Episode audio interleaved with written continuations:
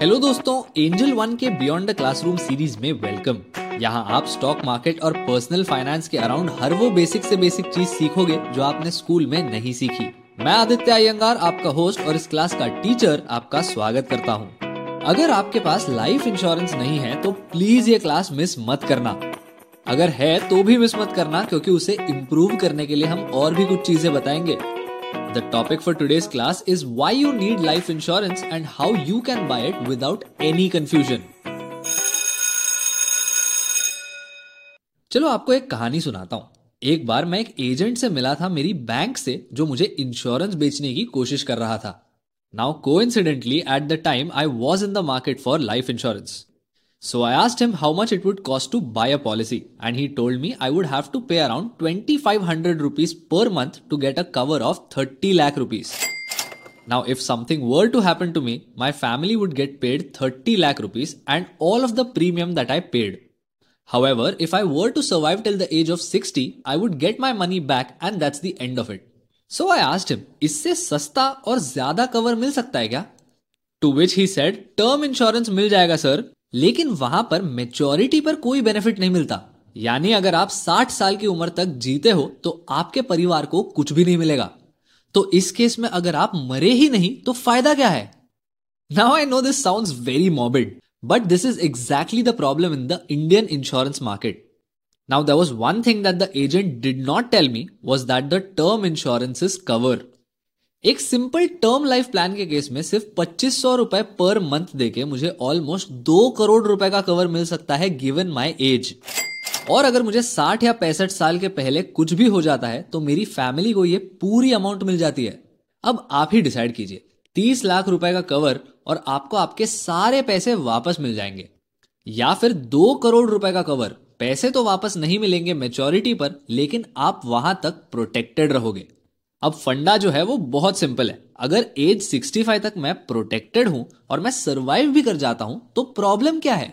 देखिए, किसी भी इंसान के लिए 60 या 65 एक ऐसी एज होती है जहां पर हाई चांसेस होते हैं कि आपके पेरेंट्स आप पर डिपेंडेंट नहीं होंगे।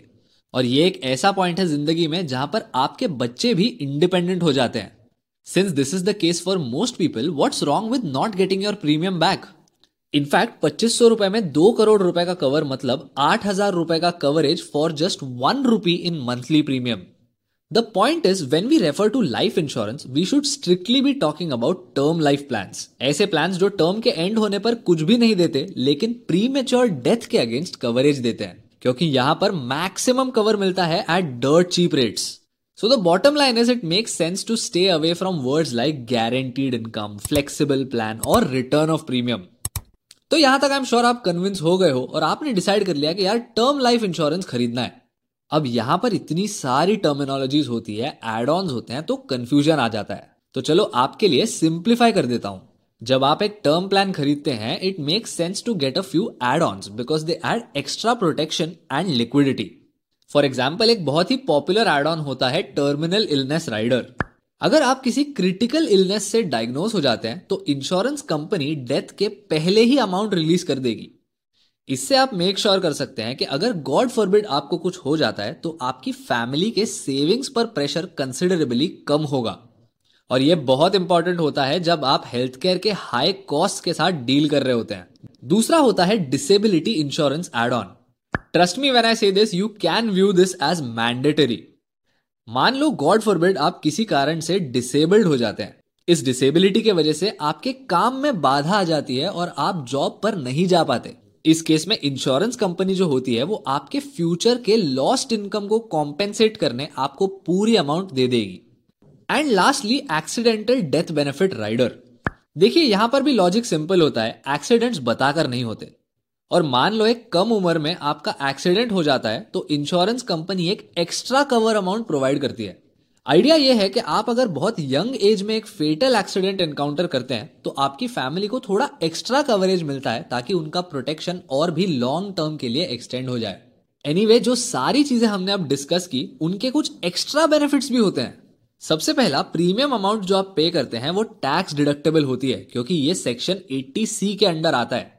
उतना ही नहीं, जो बेनिफिट्स आपके फैमिली को मिलते हैं वो भी टैक्स फ्री होते हैं। And of course life insurance estate planning में भी बहुत काम आती है।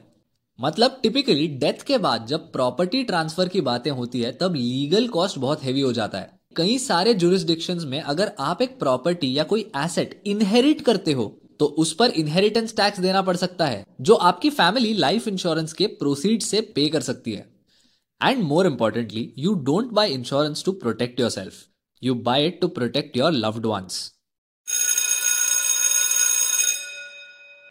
और ये देखो दोस्तों, बेल बज गई तो अभी के लिए क्लास डिसमिस करते हैं। मैं आपको मिलूंगा नेक्स्ट पीरियड में, तो अपने फेवरेट पॉडकास्ट स्ट्रीमिंग प्लेटफॉर्म पर बिना भूले सब्सक्राइब करना, क्योंकि अगली क्लास में अटेंडेंस कंपलसरी है।